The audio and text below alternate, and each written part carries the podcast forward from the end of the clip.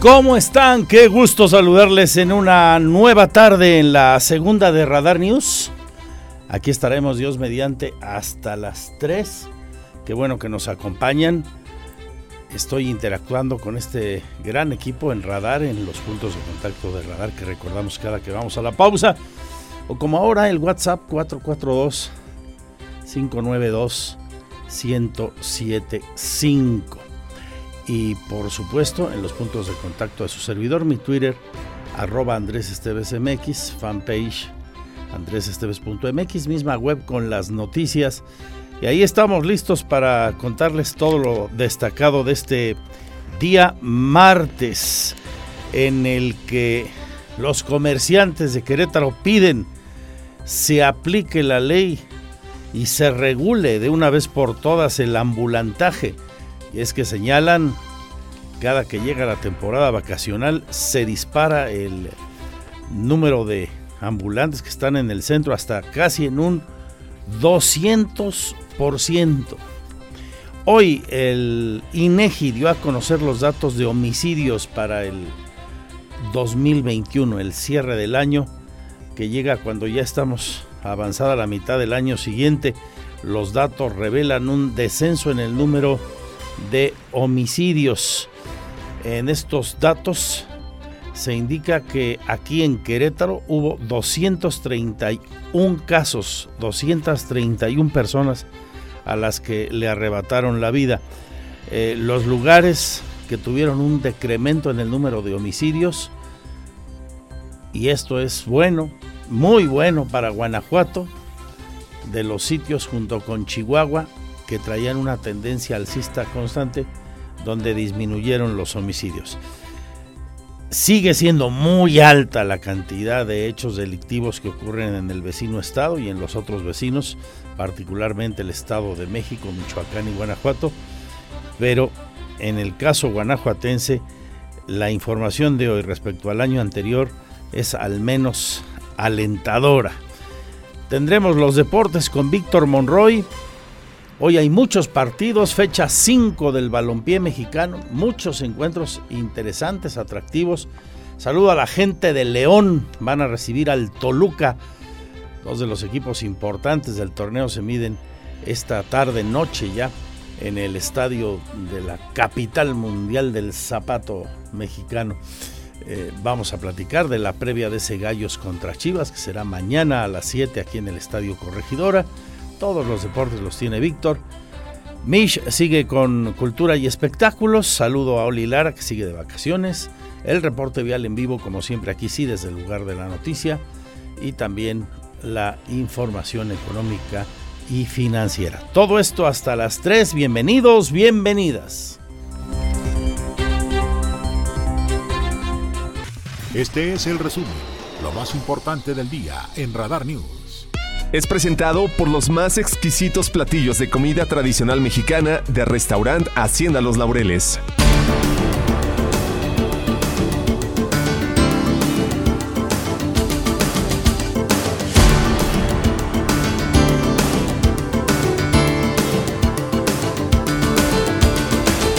De lo más importante en la información, hoy el subsecretario López Gatel informa que comenzaron a disminuir los casos de COVID respecto a las semanas anteriores.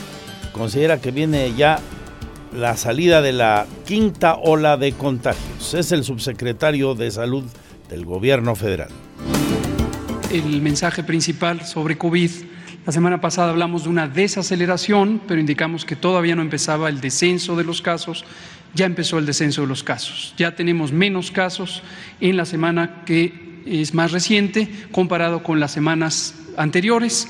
Lo esperable es que esta tendencia a la reducción se mantenga. Si así no fuera, lo informaríamos oportunamente, pero lo más esperable es que ya empiece la reducción de esta quinta ola. Las hospitalizaciones subieron solo dos puntos porcentuales a 18% en las camas generales, se mantuvieron estables en las camas con ventilador y también es esperable que quizás suba un poquito más la hospitalización en la medida en que está desplazada unos días respecto a los casos y posteriormente también empiece a descender. Lo mismo la mortalidad, llegamos a un punto máximo de 50 defunciones diarias en la semana 27, actualmente estamos en la semana 30 y con un desfase de tres semanas también empezarán a reducirse las defunciones. Aquí en Querétaro, respecto del COVID, se reporta que en los últimos tres días, recordemos el martes se presenta la numeralia de sábado, domingo y lunes, falleció una persona, Así que el registro de muertes se va a 6.726 defunciones, nuestro más sentido pésame a todas sus familias. El número de contagios de los últimos tres días se fue a 1.238 casos de la enfermedad.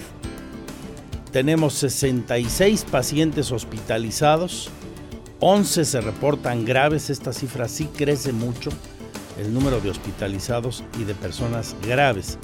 La ocupación hospitalaria se va por tanto al 13% de camas con ventilador y 59% de camas sin ventilador. 13 con ventilador, 59 sin ventilador. Hay que seguir cuidándonos.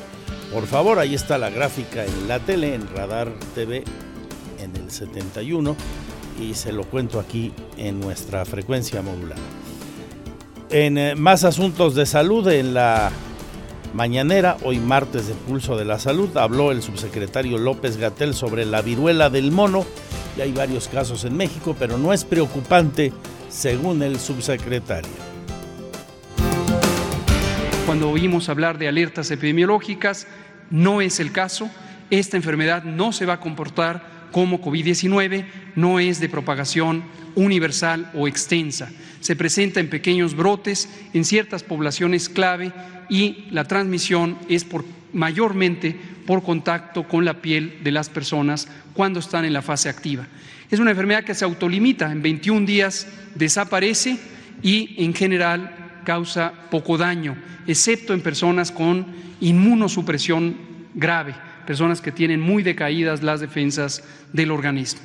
En México hemos tenido 60 casos hasta el momento. Sí, es esperable que se sigan presentando más casos conforme los seguiremos buscando con una vigilancia activa que tenemos montada desde el inicio del aviso de la Organización Mundial de la Salud.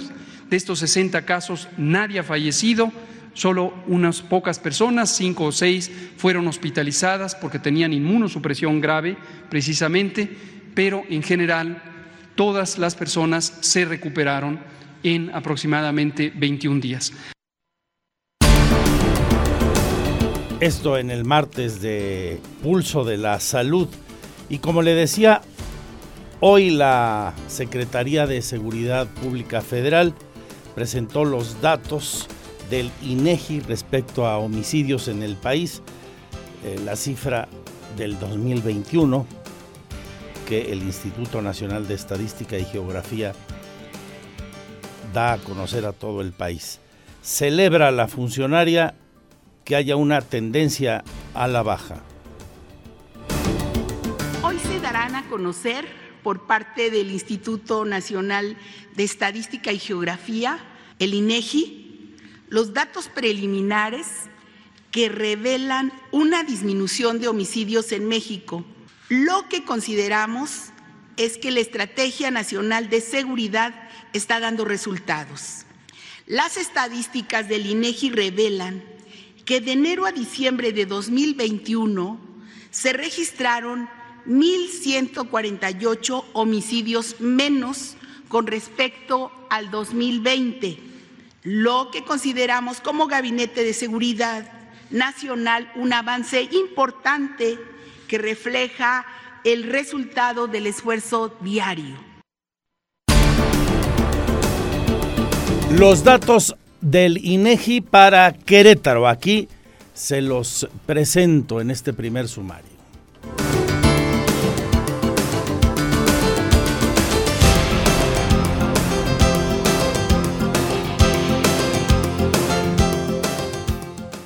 El INEGI publicó sus datos preliminares que revelan los homicidios que hubo en 2021, donde resalta que en Querétaro hubo 231 personas que les arrebataron la vida. En ese sentido, se reportan solo cuatro más a lo que se cuantificó en 2020 y es un poco más del doble a lo registrado en 2011, que es la cifra más baja que da el INEGI con 109 de estos ilícitos cometidos. Asimismo, en el espectro de la tasa de homicidios por cada 100.000 habitantes, en la entidad en 2021 ocurrieron 10 homicidios por cada 100.000, misma cifra los años 2017, 2018 y 2019. En 2020 esta tasa era de 9. Sin embargo, estos números están por debajo del promedio nacional, donde se tiene una tasa de 28 asesinatos por cada 100.000 mexicanos, donde hubo 35.625 de estos casos, y su principal causa de muerte en este año fueron las armas de fuego. El crecimiento exponencial de estos homicidios inició en 2007, de acuerdo a las gráficas del INEGI, y a pesar de tener una reducción de los años 2011 a 2015, su incremento no se detiene. Para Grupo Radar, Diego Hernández. Tendré más sobre esto, el caso Guanajuato, una disminución ahí respecto al año anterior para el 2021. Finalmente llega una buena noticia desde el vecino estado respecto a la inseguridad ahí. Si bien sigue siendo muy alta la cifra, hubo una disminución de 2021 respecto al 20. Ojalá que este 22 eh, marcara lo mismo, sin embargo la tendencia del año no indica eso, lamentablemente. Pero bueno, alentémonos con esa cifra del 2021 y ojalá las cosas cambien, no solo en Guanajuato, en todo el país y particularmente con nuestros vecinos que tienen muchos problemas. Los nuestros también son dignos de considerar para apretar tuercas, para evitar que ocurran cosas, porque sí pasan. Somos privilegiados respecto a los lugares más violentos del país, sí, pero con un solo homicidio que haya, con un hecho delictivo que quite la paz de una familia, es suficiente para que redoblemos esfuerzos y los primeros responsables se pongan las pilas, qué duda cabe. Más información de Querétaro en este primer sumario. Le cuento que la Secretaría de la Juventud está ofreciendo ya talleres en escuelas sobre acoso escolar y ciberacoso, dos problemas serios que han ido al alza de manera exponencial, de manera muy vigorosa en los últimos meses. Lo hemos comentado mucho aquí a propósito de varios asuntos que usted y yo recordamos, que si el chico del salitre, que si en una escuela este, hubo una violación equiparada, que si hubo un acoso sexual, que los... Eh, jóvenes que denuncian ciberacoso cada día son más. Bueno, pues manos a la obra, habla la secretaria Virginia Hernández. Dentro de todo este programa, los psicólogos dan, dan talleres. La escuela es la que nos hace la solicitud del tema que quiere que se aborde dentro de la escuela con sus alumnos. Así que en, algunos casos sí hemos dado talleres de, de bullying Piden comerciantes del centro histórico que se regule al ambulantaje que ha crecido de forma muy señalada, de forma muy importante. Tengo dos recorridos hoy, iremos al mercado Escobedo, una zona que incluso se ha manifestado con bloqueos viales ya hace algunas semanas por parte de los establecidos para presionar y que se quiten ahí ambulantes y en otras zonas del centro histórico donde según los comerciantes establecidos ha aumentado en un 200% la presencia de comerciantes irregulares. Ese es uno de los temas urbanos hoy en Radar News. Con nuestra postura. Lluvias, tómelo en cuenta, de dispersas y de fuertes a moderadas, según el coordinador estatal de protección civil, Javier Amaya Torres. 29 de julio. Eh, en la zona metropolitana del estado estamos esperando lluvias ligeras a moderadas por la tarde-noche. Eh, si hay altas probabilidades de lluvia. Eh, todo, esto, está provocado por el, por el fenómeno de la depresión tropical 7E, que está entrando por el estado de Guerrero, por el lado del Pacífico. En información de nuestros municipios, Con la entrada en vigor del nuevo reglamento de espectáculos ya empezaron los trabajos para, por ejemplo, ordenar hacer un padrón de boleteras. Parte de lo que indicaba tendría que hacerse a partir de hoy. Habla el secretario de gobierno de la capital, don Arturo Molina. Prácticamente ya estamos trabajando dos temas que son todo lo que es el padrón de boleteras y el padrón de gestores y organizadores. ¿Y qué avances lleva este reglamento en cuestión de estos dos temas? Bueno, acaba de entrar en vigor, prácticamente estamos este, eh, estrenando reglamento, pero bueno, prácticamente ya estamos trabajando con él. ¿Cuántas boleteras podrían eh, estar empadronadas? ¿No hay interés de que lleguen? Bueno, no lo sabemos, más bien estaríamos esperando de saber cuántas, cuántas se acercan pero este pero ya les estaremos avisando. Se les está notificando a todos con el nuevo reglamento, se les está entregando en digital para que lo conozcan. Estamos socializando con ellos el reglamento para que lo puedan conocer y ya para que lo tengan claro perfectamente cuáles son los derechos y las obligaciones. Más del municipio capitalino presentaron la ventanilla única en tu cámara y colegio, así se llama el programa. Habla la secretaria de Desarrollo Sostenible, Tania Palacios Curi. Entonces, bueno, nuestros tres objetivos son, primero, realizar el ingreso de los diversos trámites, como es apertura de negocios, licencias de construcción, entre otros. Segundo, entrega de respuesta a esos trámites. Y tercero, aclaración de dudas y modificación de trámites ya ingresados. Eh, además, esta, esta parte también viene a ser una extensión de la ventanilla de construcción simplificada que les comentaba hace un momento, eh, que a través de la certificación de la CONAMER, certificación que dura dos años, buscamos también para, para aquellos que eh, se encuentren en el, en el supuesto de, de esta ventanilla de construcción simplificada, voy a Corregidora, donde el edil también está en esta tarea, eliminar burocracia, eliminar trámites. 13 hasta el momento en servicios que ofrece el municipio de Corregidora. Así lo explica Roberto Sosa. Tenemos 158 trámites y ahorita estamos en 145, llevamos 13 trámites menos. Pero yo les puedo asegurar que ha sido una diferencia importante cada vez que esos trámites ya no se hacen de un ciudadano que vive. Entonces seguimos trabajando todos los días con ello. De la misma manera le pedí a mi equipo de trabajo que se metieran a revisar qué tenemos que quitar para poder avanzar y respetar ese tema del tiempo de los ciudadanos. Vamos a platicar de política y con políticos. Dice el Comité Estatal de Morena que hoy eh, ocupa don Mauricio Ruiz Olaez como delegado en funciones de presidente que tendrá que ser una mujer la nueva presidenta del partido de Andrés Manuel López Obrador aquí.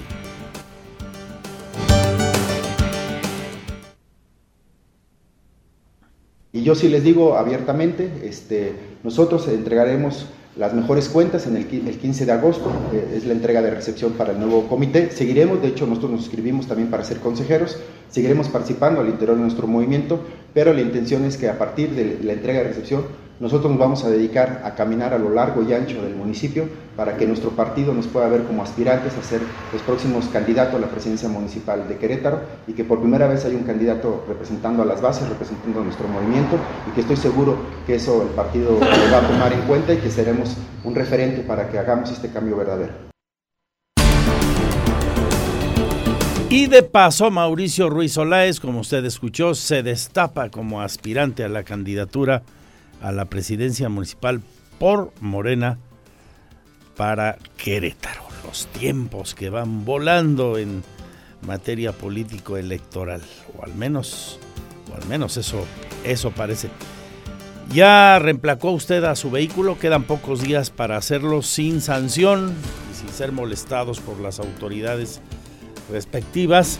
Voy a platicar con el director de ingresos para que específicamente nos hable del proceso de reemplacamiento, los días que quedan, que son de aquí a final de mes y ya estamos a 26. Entonces, si usted necesita información, tiene alguna duda, alguna inquietud en particular, hágamela saber en los puntos de contacto de radar que ahora le recordamos o en mi Twitter arroba Andrés Esteves Tendremos los deportes con don Víctor Monroy al rato. Le digo, hoy abre la fecha 5, que para nuestros gallos blancos tiene mañana un encuentro aquí en el Estadio Corregidora frente a las Chivas Rayadas del Guadalajara. Urgidísimos los dos, pero urgidísimos están de puntos.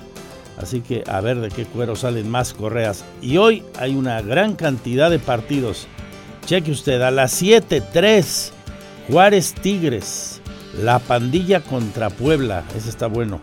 Atlas Tijuana, el partido de la jornada, para mi gusto, León Toluca. Saludos a la gente de León que nos escucha. Y San Luis, también saludos a los potosinos que nos siguen en el 107.5 de frecuencia modulada contra la máquina cementera de la Cruz Azul. Para mañana, ese gallo Chivas, Pumas Mazatlán, podría debutar ahí Dani Alves, según dicen los universitarios. Necaxa, Pachuca y está pospuesto el América Santos, el América que anda en su gira gabacha. Enfrentará al Real Madrid en esta semana también. Bienvenidos, bienvenidas, enseguidita el detalle de la información.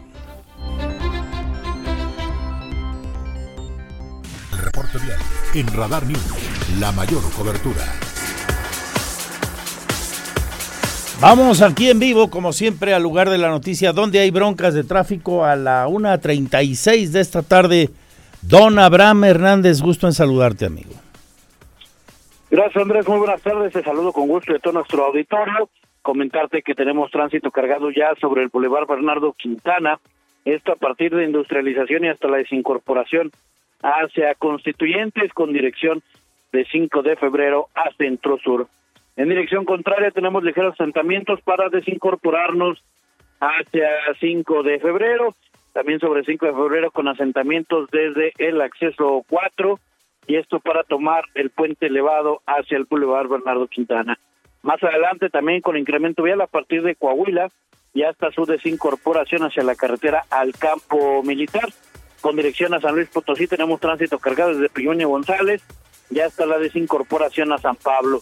También el Pigmenio González ya con tránsito cargado, el cruce de 5 de febrero, la carretera México-Querétaro con tránsito ligeramente cargado con dirección hacia Celaya, a partir de Avenida Corregidora y hasta la desincorporación hacia 5 de febrero, en dirección contraria con asentamientos para incorporarnos al Boulevard Bernardo Quintana.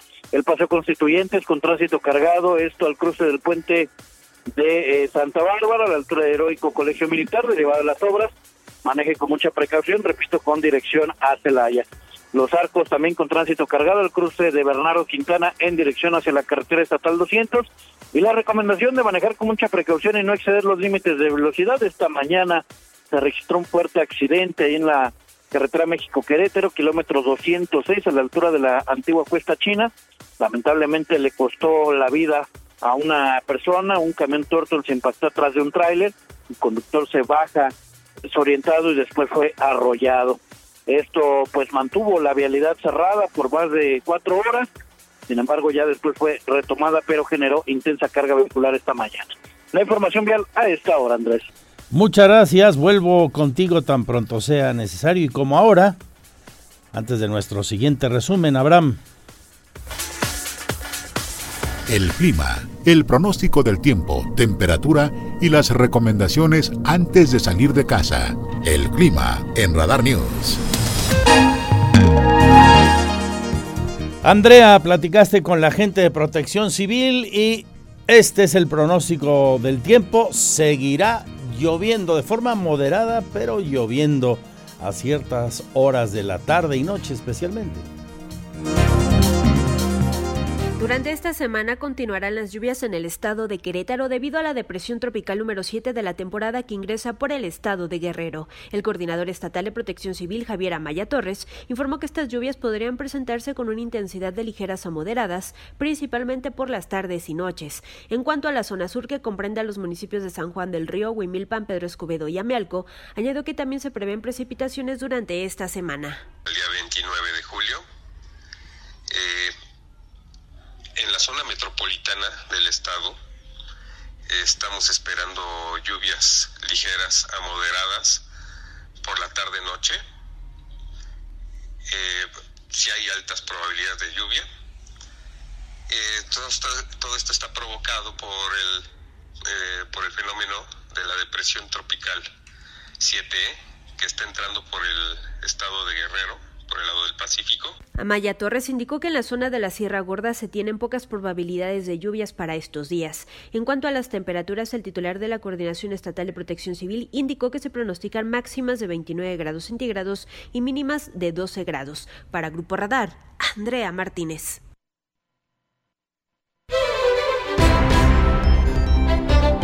Gracias, Andrea.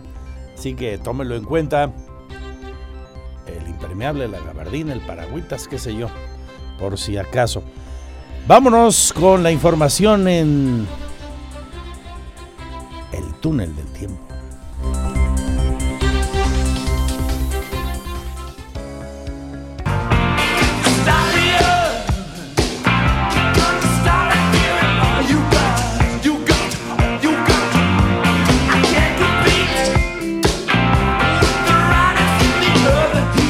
Por supuesto, los famosísimos Rolling Stone.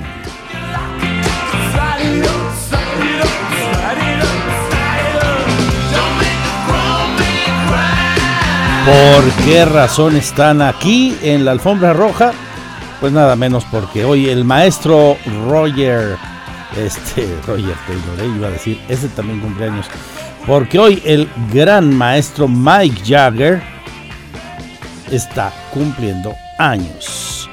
Michelle Philippe Jagger, mejor conocido como Mike Jagger, nacido en Inglaterra, el vocalista de Rolling Stones. Cinco décadas, más de cinco décadas de ser figura entre las figuras.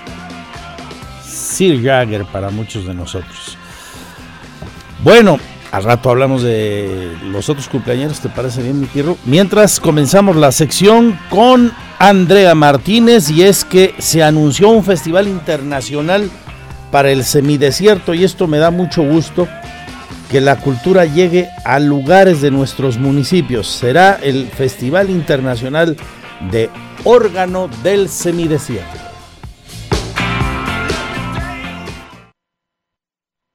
Del 3 al 5 de agosto se llevará a cabo el Festival Internacional de Órgano del Semidesierto Querétaro, anunció el presidente de Proarte y Cultura del Semidesierto, AC Jesús Reséndiz Mendoza. Reveló que este evento tendrá como invitado especial al organista titular de la Basílica Papal de San Pedro y de la Capilla Sixtina del Vaticano, Joseph Solecol, que ofrecerá un concierto en la Basílica de los Dolores en Soriano, municipio de Colón, el 5 de agosto a las 7 de la noche, el cual será gratuito y tendrá un aforo de hasta 250 personas. Este concierto tendrá una duración de una hora y contará con un amplio repertorio de diferentes épocas. invitamos cordialmente al Festival Internacional de Órgano del Semidesierto Queretano en su primera edición, los órganos tubulares del semidesierto queretano. Primeramente es el conversatorio el día 3 de agosto a las 7 pm en la parroquia de San Pedro y San Pablo, Cadereyta de Montes. Después una masterclass el 4 de agosto, 10.30 am, Santuario de la Congregación de Nuestra Señora de Guadalupe en Querétaro. Y el concierto de el maestro Joseph Solecol el día 5 de agosto a las 7 pm en la Basílica de Nuestra Señora de los Dolores de Soriano, Colón, Querétaro. Aunado a ello, destacó que el objetivo del festival es promover la cultura del órgano en la zona del semidesierto queretano, en donde se tiene un amplio interés de artistas que se dedican a tocar este instrumento. Dentro del programa, el 3 de agosto se llevará a cabo un conversatorio Los órganos tubulares del semidesierto queretano en la parroquia de San Pedro y San Pablo en Cadereyta de Montes, mientras que el 4 de agosto a las 10.30 de la mañana se llevará a cabo una masterclass en la iglesia de la congregación en el municipio de Querétaro. Para Grupo Radar, Andrea Martínez. Qué bueno que va a recorrer varios municipios este festival internacional de órgano en templos maravillosos. Y al hablar de órgano, ¿te gusta el órgano, Pirro? ¿Cómo no acordarme de uno de los grandes organistas, pero ya de la música popular, no en música sacra? Si bien él comenzó en un templo en León, Guanajuato, su tierra, como instrumentista de música clásica y sacra, el gran Juan Torres, que se vino a radicar a Querétaro muy joven y creó un concepto llamado el órgano melódico. Un órgano enorme que giraba además en una plataforma, convirtió la música de órgano en algo contemporáneo. Hay un disco de él con canciones mexicanas que tiene un motivo eh, Cora de Nayarit, precioso. E, es, yo creo que su mejor disco. También compuso el maestro Juan Torres, descansa en paz, se nos adelantó ya hace algunos años en el camino. Aprovecho a propósito del festival para saludar a su familia. Recientemente falleció su señora esposa Juanito, su hijo con el que tuve la oportunidad de convivir muchos años, ahí en el gloriosísimo Instituto Queretano San Javier. Y luego con Pili, su hija, ya en la carrera. A todos sus hijos, nietos, un saludo a la gente del maestro Juan Torres.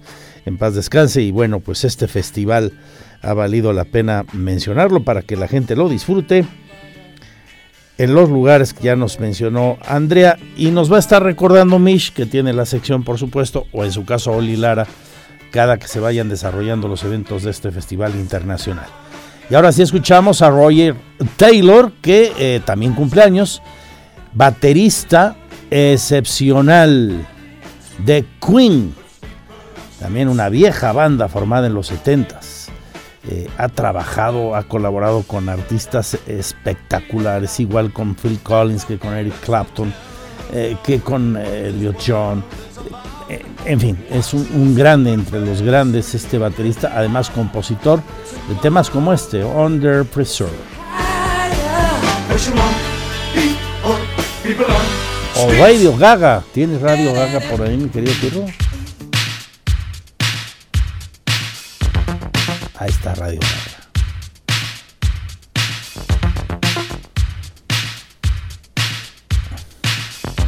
Qué bataca, eh. Oh. Queen nada menos. Bueno, vámonos, Mitch, con la sección El resto de la agenda de cultura.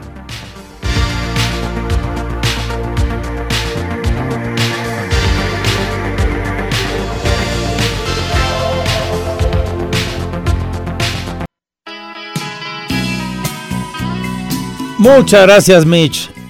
Y esta huele a un tequila que parezcan tres o a un buen tinto, tratándose de un flamenco o a un vinillo de Jerez. Cuando la miro, por no delatarme, me guardo un suspiro que mi amor callado se enciende con verla, que diera la vida para poseerla se da ni cuenta que brillan mis ojos. Magnífico chiquitete de dos rockeros de excepción. Ahora cerramos sección y encartamos, enrollamos alfombra con este hombre que nacía un día como hoy en Algeciras, por supuesto en Andalucía, Antonio Cortés Pantoja, chiquitete, hermano de Isabel Pantoja. Tuvo grandes éxitos en España y en Latinoamérica la rompió con una particularmente, la que escuchamos, esta cobardía. Hace que la vea igual que una estrella, tan lejos, tan De los tres que recordamos hoy en su cumpleaños, el único que ya se nos adelantó este chiquitete. Siguen entre nosotros los dos monstruos, Mike Jagger con sus Rolling Stones y el maestro Roger Taylor. Y seguimos, ya son las 2 en punto de la tarde, mucho más de la actualidad. Regresamos con el detalle de todo lo que le estamos ofreciendo en nuestros sumarios y reportajes interesantes.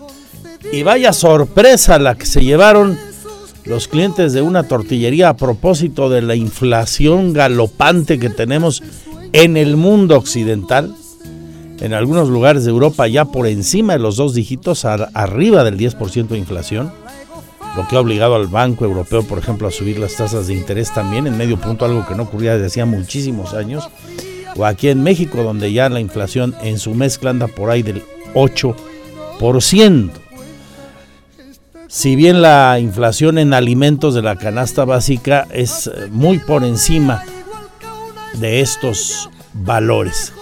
Y algunos básicos, tan básicos, si me permite usted eh, el comentario, en ese sentido como la tortilla, en algunos lugares se han disparado, así como en otros momentos el limón o el aguacate bueno, ahora la está padeciendo la gente nada menos que con este mega básico.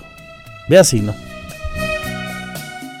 Se dispara el precio de la tortilla. En algunos puntos de la ciudad alcanzó los 23 pesos el kilo. Este es el caso de una tortillería ubicada sobre la calle de Gutiérrez Nájera en el Mercado de la Cruz, lo que sorprendió a algunas amas de casa, como a la señora Elia. Pues muy caros, ya ahorita ya no me, no me alcanzó bien. Mire, quería dos kilos de tortilla nomás para una y ya. Se acabó. ¿A cuánto alcanzó el kilo? ¿A cuánto está el kilo? A 22, a 23, compré 23 pesos nada más. Ok. ¿Antes cuánto estaba hace unos dos, tres meses? Pues a 16 pesos. ¿Sí fue mucho realmente? Sí, mucho. Mucho, mucho en todo, en todo. Las amas de casa tienen que ajustar el presupuesto de la familia para comprar tortilla. Por ejemplo, consumir menos días la carne, que también subió de precio. Este es el caso de la señora Hilda. ¿Qué hace uno para ajustar el presupuesto de la familia? Partirlo en pedacitos, hacerlo más chiquito todo. Así es. Comprar menos, consumir menos días. No, pues consumir menos días la, la carne. Por ejemplo, la tortilla, ¿en cuánto la consiguió hoy? Ahorita de dos kilos fueron 49 pesos. O sea, sí subió bastante. bastante la tortilla que es básico para la alimentación. Eso sí debe de haber. ¿Diario la tortilla? Di no, compro dos kilos para toda la semana. Pero sí se consume diario la tortilla. Diario la tortilla. Para Grupo Radar, Iván González. Seguimos en la segunda de Radar News. Twitter arroba Andrés Esteves MX.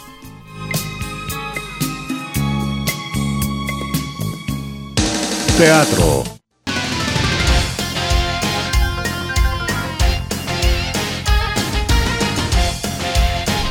Dos de la tarde con ocho minutos. ¿Qué tal? ¿Cómo le va? Bienvenidos a la información de los deportes el día de hoy. Mi nombre es Víctor Monroy y bueno, vamos a platicar de fútbol. Amigos americanistas. Muchos ellos.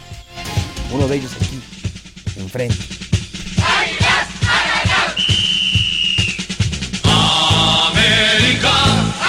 La tercera es la vencida.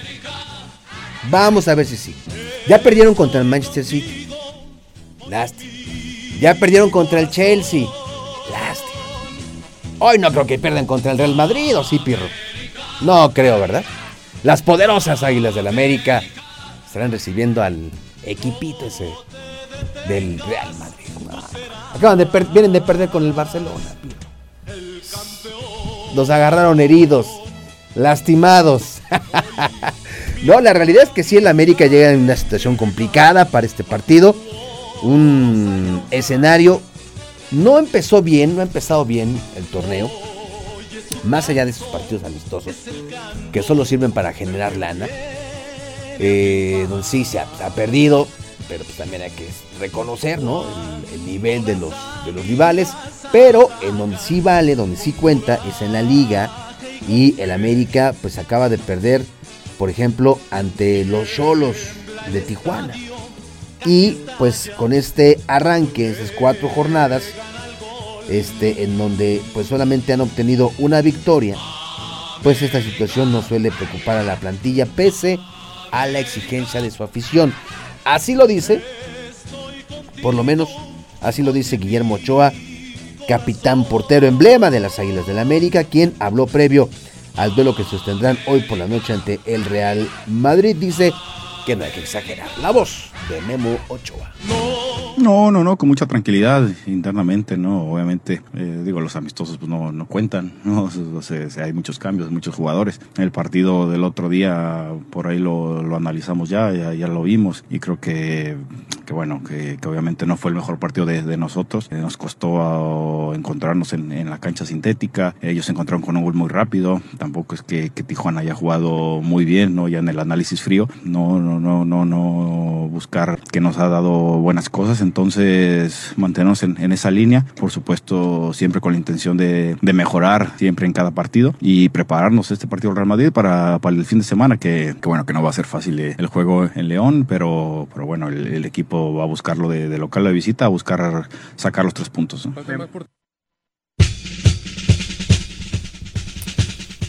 Y las redes sociales. Los amigos de la América que pedían que se quedara Fernando Ortiz al cierre del torneo anterior. Y decían que sea él, que sea él el que se quede. Hoy son los mismos que dicen, fuera Altan Ortiz, que se vaya, ya no lo quieren. Y es que en cuatro partidos llevan cuatro puntos. Y pues esta situación no le gusta, por supuesto, al aficionado americanista, situación que entiende Fernando Ortiz, quien reconoce, dice, está bien, sé la exigencia de estar dirigiendo un equipo como el América, donde si las cosas no salen bien, pues se habla de crisis, se habla de situaciones extremas. Sin embargo, al interior hay tranquilidad y saben que en cualquier momento esta racha será superada. Así lo dice Fernando El Tan Ortiz. Es normal, es normal que suceda este tipo de situaciones en un equipo de tanta magnitud a nivel nacional, internacional. Sabíamos de este, de este calendario tan apretado y no íbamos a poner excusa, al contrario, cuando salí del partido Cholo lo dije muy bien clarito que no habíamos jugado y un lindo partido para poder sacar un resultado. Eh, no conozco otra manera de seguir insistiendo en trabajar, sabiendo que tenemos una nueva posibilidad en el campeonato el domingo que viene contra León, poder hacer un buen partido, sacar un buen resultado. A veces se juega bien y el responsable son los jugadores y a veces se juega mal y el responsable soy yo. Bueno, pues esto de lo de las Águilas del la América ante el Real Madrid será a las 9.30 de la noche, tiempo del centro de México. Hoy arranca, por cierto, la jornada número 5 del fútbol mexicano con muchos partidos para este día martes a las 19 horas Monterrey en contra del conjunto de Puebla. A la misma hora Juárez enfrenta a los Tigres, Atlas en contra de Tijuana también a las 7 de la tarde, a las 9 de la noche con 5 minutos.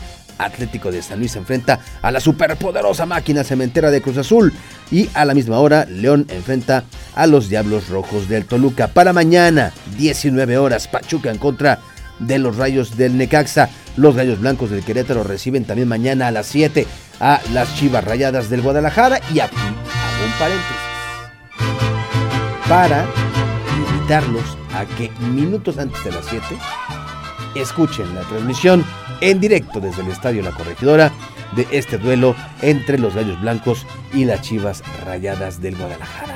Dos equipos que no han tenido un buen inicio, dos cuadros que pues, la, carencia de gol se hace notar en cada partido y bueno, pues vamos a ver este, cómo les va el día de mañana a las 7 y ya sabe usted a través de esta frecuencia escuche el encuentro entre los Gallos Blancos y las Chivas Rayadas del Guadalajara. Y el cierre de la jornada número 5 será a las 21 horas 9 de la noche cuando los Pumas en Ciudad Universitaria reciban al conjunto de Mazatlán.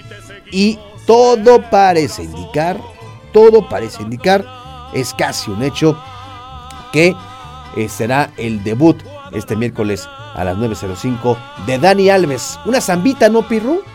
algo más brasileño, algo acá coquetón para recibir a Dani Alves que es casi inminente que estará jugando el miércoles. Ya tiene visa de trabajo, ya está registrado ante la Federación Mexicana de Fútbol, ya entrenó con el equipo el día de hoy en la práctica que tuvieron en Ciudad, Universitaria. Y bueno, pues prepárese usted para ver, vamos a ver el desempeño de Dani Alves en el fútbol mexicano.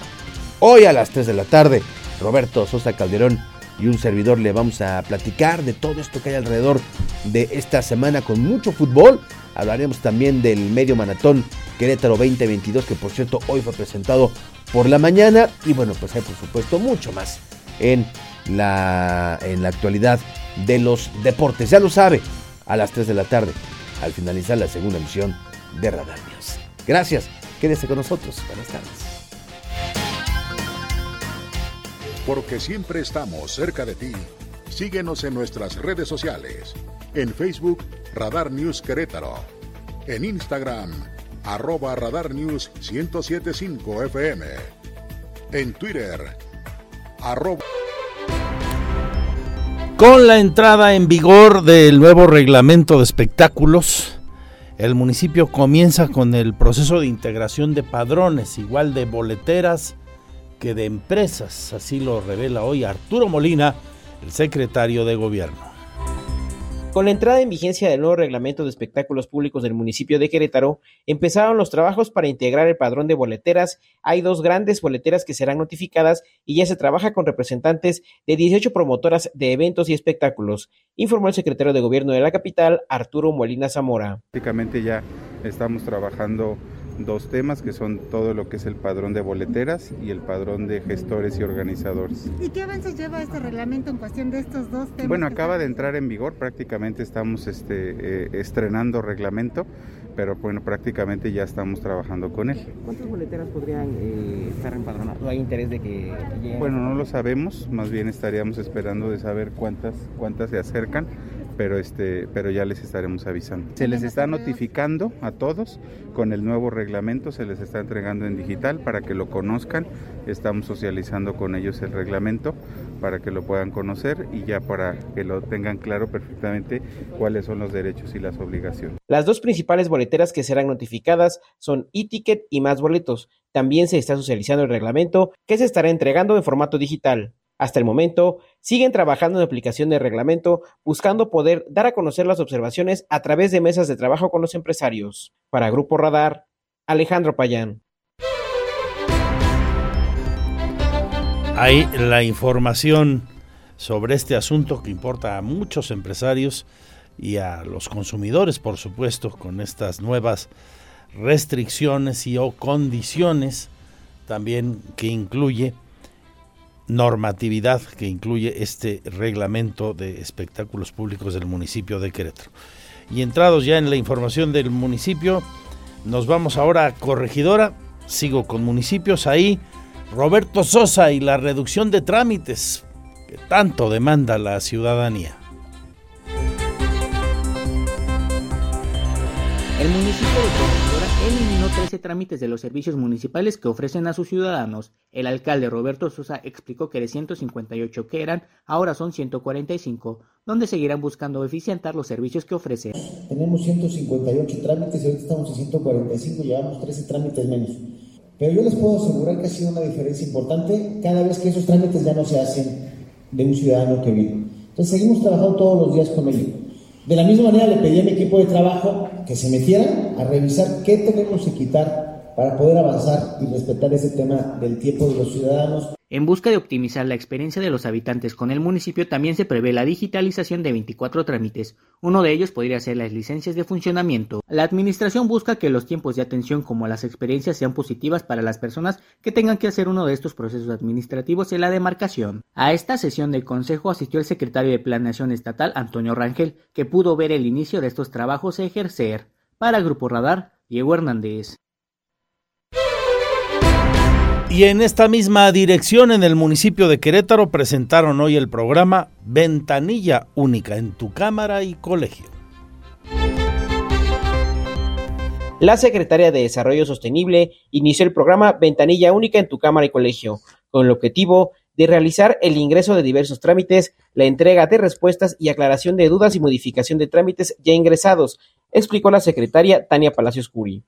Entonces, bueno, nuestros tres objetivos son, primero, realizar el ingreso de los diversos trámites, como es apertura de negocios, licencias de construcción, entre otros.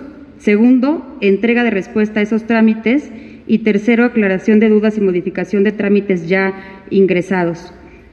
Eh, además, esta, esta parte también viene a ser una extensión de la ventanilla de construcción simplificada que les comentaba hace un momento, eh, que a través de la certificación de la CONAMER, certificación que dura dos años, buscamos también para, para aquellos que eh, se encuentren en el, en el supuesto de, de esta ventanilla de construcción simplificada, eficientar los tiempos de respuesta hasta en un 60%.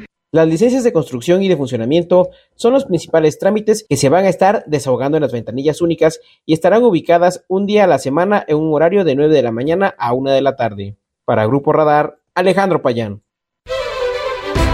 Sigo en el municipio de Querétaro. Hoy su secretario de Seguridad Pública informa de los rondines que están ya realizando, incluyendo escuelas para que no las vandalicen con motivo del periodo vacacional. Rondines para apoyar también a turistas.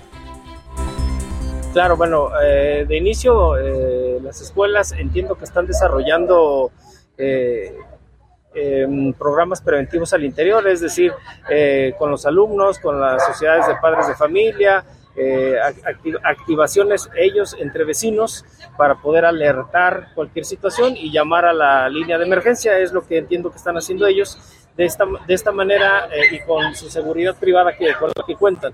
Pues nosotros nos estamos vinculando con la seguridad privada para cualquier reporte, pues atenderlo de manera inmediata y bueno, lo que nosotros hemos solicitado siempre a las autoridades eh, escolares, a las asociaciones de padres de familia, a la directiva de las escuelas, pues que nos activen de manera oportuna llamando a la línea de emergencia para poder atender esta situación. Nosotros seguiremos con nuestros rondines eh, en, toda la ciudad, incluidos pues el paso por las eh, escuelas para generar precisamente mayores condiciones de seguridad. En otros asuntos, temas urbanos gracias a sus llamadas, a sus quejas, a sus denuncias en los puntos de contacto de Radar, por ejemplo el Facebook Radar News Cro o el Twitter Radar News 1075 y por supuesto en mi Twitter arroba Andrés Esteves MX o ya saben la fanpage también andresesteves.mx.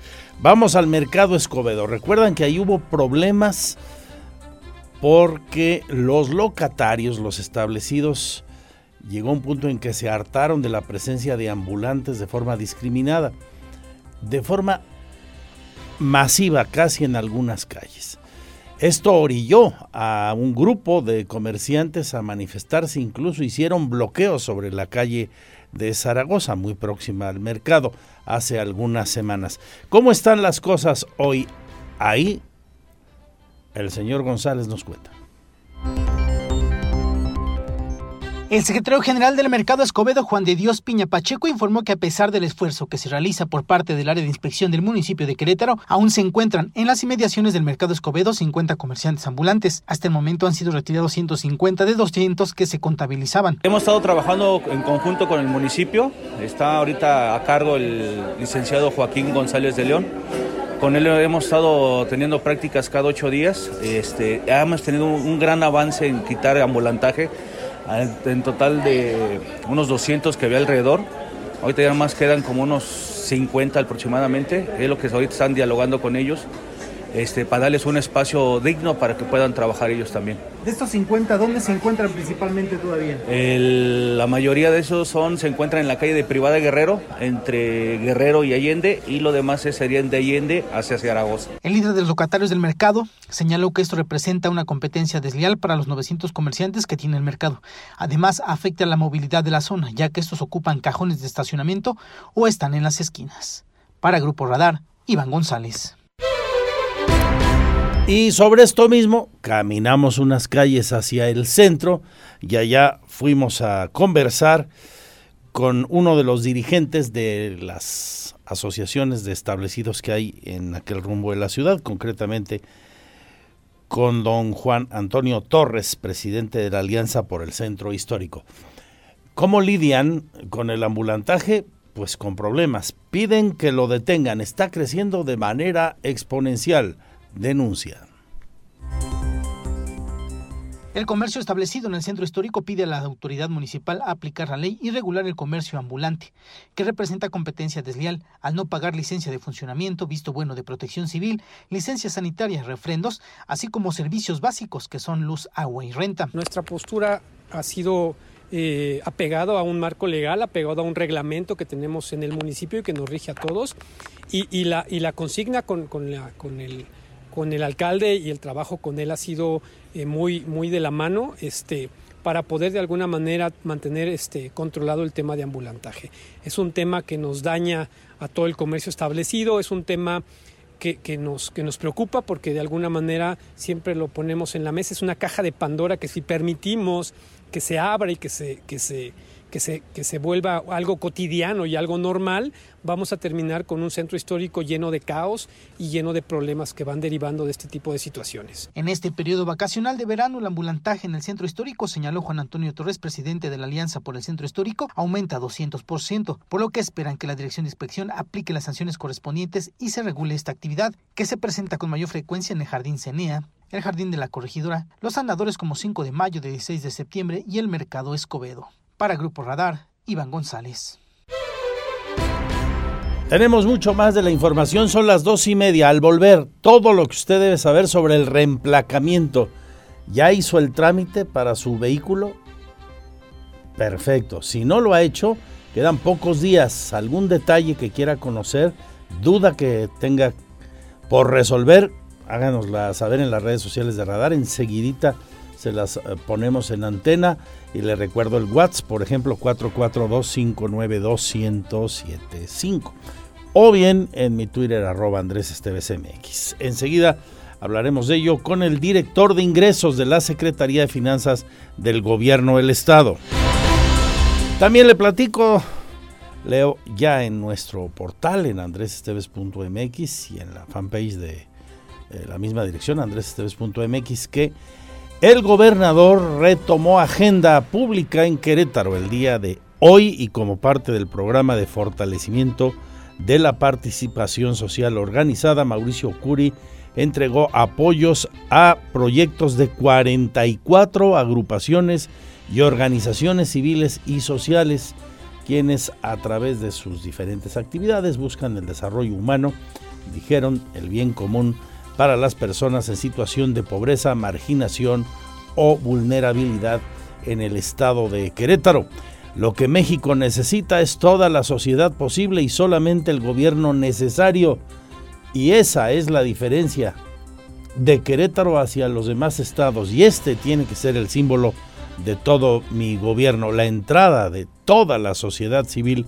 A él dice Curi González, quien exhortó a la ciudadanía a colaborar desde sus posibilidades en la construcción de un Querétaro incluyente, solidario y participativo en el cual se cierren las brechas de desigualdad y su ayuda a crecer y superar cada uno de los estatus de la calidad de vida en los 18 ayuntamientos.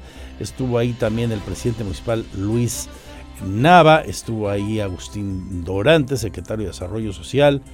Eh, observo ahí en la fotografía a gente de la sociedad. Le entregaron una playera a Mauricio Curi y a Luis Nava de, de gallos con la camiseta esta que trae calada a los luchadores.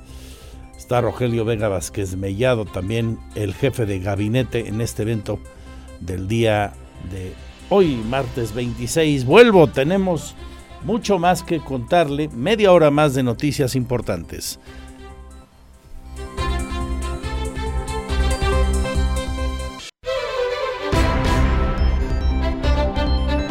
Gracias por estar con nosotros, le agradezco a don Alejandro López Sánchez, director de ingresos de la Secretaría de Finanzas del Gobierno de Querétaro, que nos asista, nos atiende en esta llamada para informarle a usted sobre el proceso de reemplacamiento.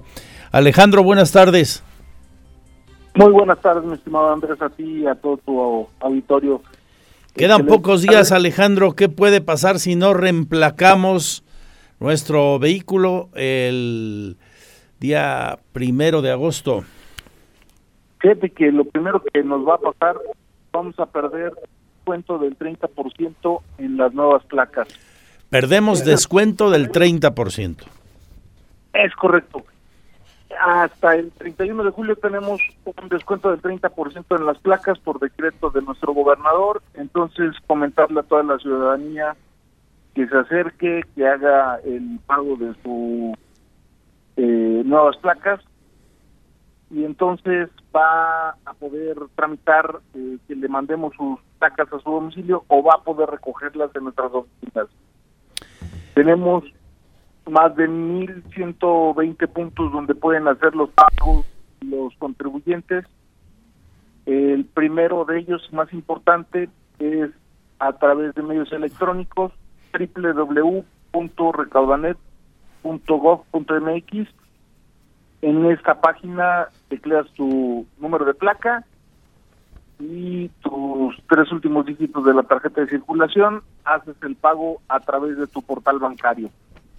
Perfecto, es, es realmente sencillo hacer ese pago. Em, ¿Cuál es el costo, Alejandro? Actualmente tiene un costo de 1.631 pesos. A partir del primero de agosto estaría en 2.502 pesos. Ya sin ese ahorro del 30% que es importante. Además de perder el ahorro, ya no podríamos circular con las viejas matrículas, con las viejas láminas. Recordemos que todavía en el mes de agosto vamos a estar entregando las placas de estos últimos contribuyentes que hagan el pago ahora en los últimos días de julio. Ajá. Entonces, no tanto que no podamos circular, yo creo que a partir de el mes de agosto que terminamos de entregar las placas, la Secretaría de Seguridad Ciudadana se encargará de hacer eh, las propias funciones que están en su reglamento. ¿Podrían las autoridades de tránsito, si nos ven en agosto con las matrículas viejas, eh, preguntarnos, pararnos para solicitar información de si ya hicimos o no el trámite? Yo considero que sí, fíjate que esa pregunta sí quisiera que se la hicieran a Seguridad Ciudadana, pero muy seguramente la indicación es primero hacer un apercibimiento a todas las personas para que concluyan con su trámite y puedan sacar nuevas placas. Entonces, en principio perderíamos el descuento y eh, eventualmente eh, no nos sancionarían todavía en agosto porque estaría abierto el periodo de entrega de las placas, de las láminas nuevas, pero en algún momento esto va a ocurrir, es inevitable pues. Conforme al reglamento es correcto y las leyes pues están para aplicarse, entonces al final del día habrá que instar a los ciudadanos a que hagan el cambio de sus placas con la finalidad, uno, de dar certidumbre a su patrimonio. Segundo, que apoyen al Estado con la parte de su contribución. Y tercero, y más importante, que todos los queretanos nos sintamos seguros al estar viajando en las calles y ver puras placas queretanas. Yo subrayo esto, ¿eh? los delitos, casi siempre, la inmensa mayoría de los hechos delictivos tienen que ver con un vehículo. Llámese una motocicleta, llámese un coche, una camioneta, lo que usted quiera. Normalmente son vehículos motorizados. La inmensa mayoría de los hechos delictivos vinculados, por ejemplo, a los robos, nos han dicho los cuerpos de seguridad desde hace mucho, tienen que ver con ese tipo de unidades. Si no hay un control sobre ellos, si nos estamos gastando los queretanos un dineral en el proceso de modernización de la seguridad con la construcción que ha anunciado el gobernador Curi de las nuevas instalaciones de control y seguridad pública, seguridad ciudadana, y, no ponemos nuestra partecita que es vamos a reemplacar el vehículo, pues eh, mañana de qué nos quejamos, ¿no? ¿O ¿Por qué razón habríamos de quejarnos?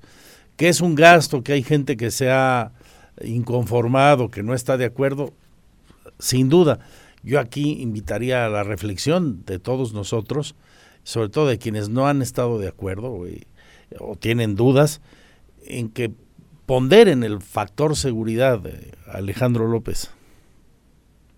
Es correcto, pero fíjate que sobre todo comentarle a todo tu auditorio que no obstante que hay personas como siempre que vamos a estar a favor o en contra de algunas decisiones, el punto importante aquí es que el 96% de los ciudadanos cretanos han cumplido ya con esta obligación del pago de sus nuevas placas. ¿Cuánto va el padrón que ha cumplido? 96%. Pues casi todos ya. Casi todos. Entonces, pedirle ahí a lo, al resto de los ciudadanos... A ese 4%. es correcto, al 4% que aproveche el descuento que se está otorgando en sus nuevas placas y obviamente va a servir para la seguridad del Estado, las contribuciones al mejoramiento de todo el Estado. Como bien lo señalabas, están haciendo varias obras públicas y creo que el recurso lo están viendo los ciudadanos aplicados en la vida cotidiana. Efectivamente, cuando no alcanza el presupuesto, efectivamente molesta, sí, el hacer nuevos pagos, pero si vemos que ese recurso se invierte adecuadamente, pues entonces ya el disgusto pasa a ser eh, algo conveniente, ya hay una razón que justifica el gasto y el esfuerzo que la ciudadanía hace para aportar dinero por ejemplo, a la obra pública. Y, hay varias ahí, cada quien que escoja la suya, que si la reingeniería de la 5 de febrero, una mega, mega, mega obra que vendrá con el acueducto 3, que se anunciará pronto ya el proyecto final, eh, lo que se está haciendo en materia de seguridad y las cosas muy cotidianas que, por ejemplo, tienen que recibir mantenimiento como las carreteras estatales y, y otros muchos gastos que hacemos los ciudadanos y que con nuestra contribución apoyamos a que las cosas sucedan. Nuevamente los puntos de pago para hacer el trámite, señor director de ingresos de la Secretaría de Finanzas, si eres tan gentil, Alejandro. Muchas gracias, Andrés. Comentarles que tenemos, aparte de los medios electrónicos, eh, estamos en nuestras oficinas que ya están más que ubicadas por la ciudadanía Además de estas oficinas, estamos ubicados en Plaza Paseo Querétaro, Antea, Patio, y Centro Sur. Además estamos en la central de transferencia IQT Balvanera, Ecocentro Expositor, y comentarles que por mandato de nuestro gobernador y del secretario Leal, eh, día 30 y 31 sábado y domingo vamos a estar en el auditorio en Candiles, en IQT Central de Transferencia Balvanera, en San Juan del Río, en el Secuco, en nuestras oficinas de Cadereyta y en Jalpan, abiertos en un horario de 8 a 8. Sábado y domingo incluso. Muy bien, pues no habrá, no habrá pretexto, pues. Muchas gracias Alejandro, te mando un abrazo, gracias por atendernos y dar esta información a nuestro público que tenía alguna duda respecto del trámite. Buenas tardes. Mi estimado Andrés, un abrazo para ti y para todo tu auditorio. Muchas gracias por el espacio. Yo sugiero mucho, yo sugiero mucho hagan cita, por cierto, Alejandro. Eh, hace muy pocos días eh, de un vehículo eh, realicé el trámite de reemplacamiento. Pedí una cita, me la dieron nueve y cuarto. Me tocó en el auditorio. A las 9.40 estaba yo saliendo. Es realmente rápido. Habiendo pagado antes, claro. Es realmente rápido pidiendo cita y te atienden de volada, dicen los chavos. Volvemos, Pirro. Twitter, arroba Andrés Esteves MX. Porque siempre estamos cerca de ti.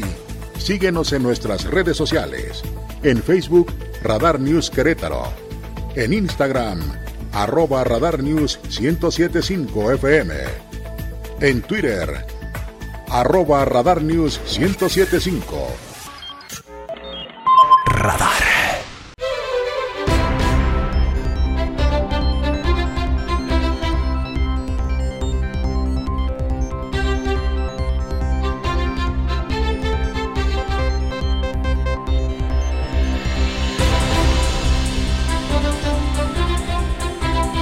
tenemos una última hora. Abraham Hernández sobre los hechos recientes en Huimilpan, de los que ayer le platiqué toda la actualidad. Pongo en contexto.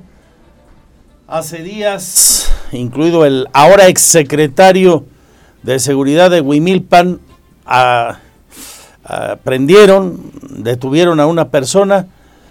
El hombre murió poco después con traumatismos cráneoencefálicos. ¿Cómo va la investigación después de que los policías participantes, incluido el secretario de Seguridad Pública de Huimilpan, fueran despedidos?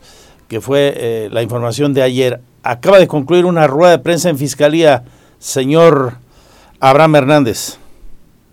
Así es, Andrés, buenas tardes, te saludo con gusto. Eh, comentarte que esta rueda de prensa fue por parte de los familiares de la víctima al exterior de la Fiscalía Especializada de Homicidios, donde pues prácticamente realizaron la exigencia de justicia, se castigue a quienes señalan como responsables, que se trata de quien fuera el ex secretario de Seguridad Pública Municipal de Huimilpan, así como un oficial a su cargo.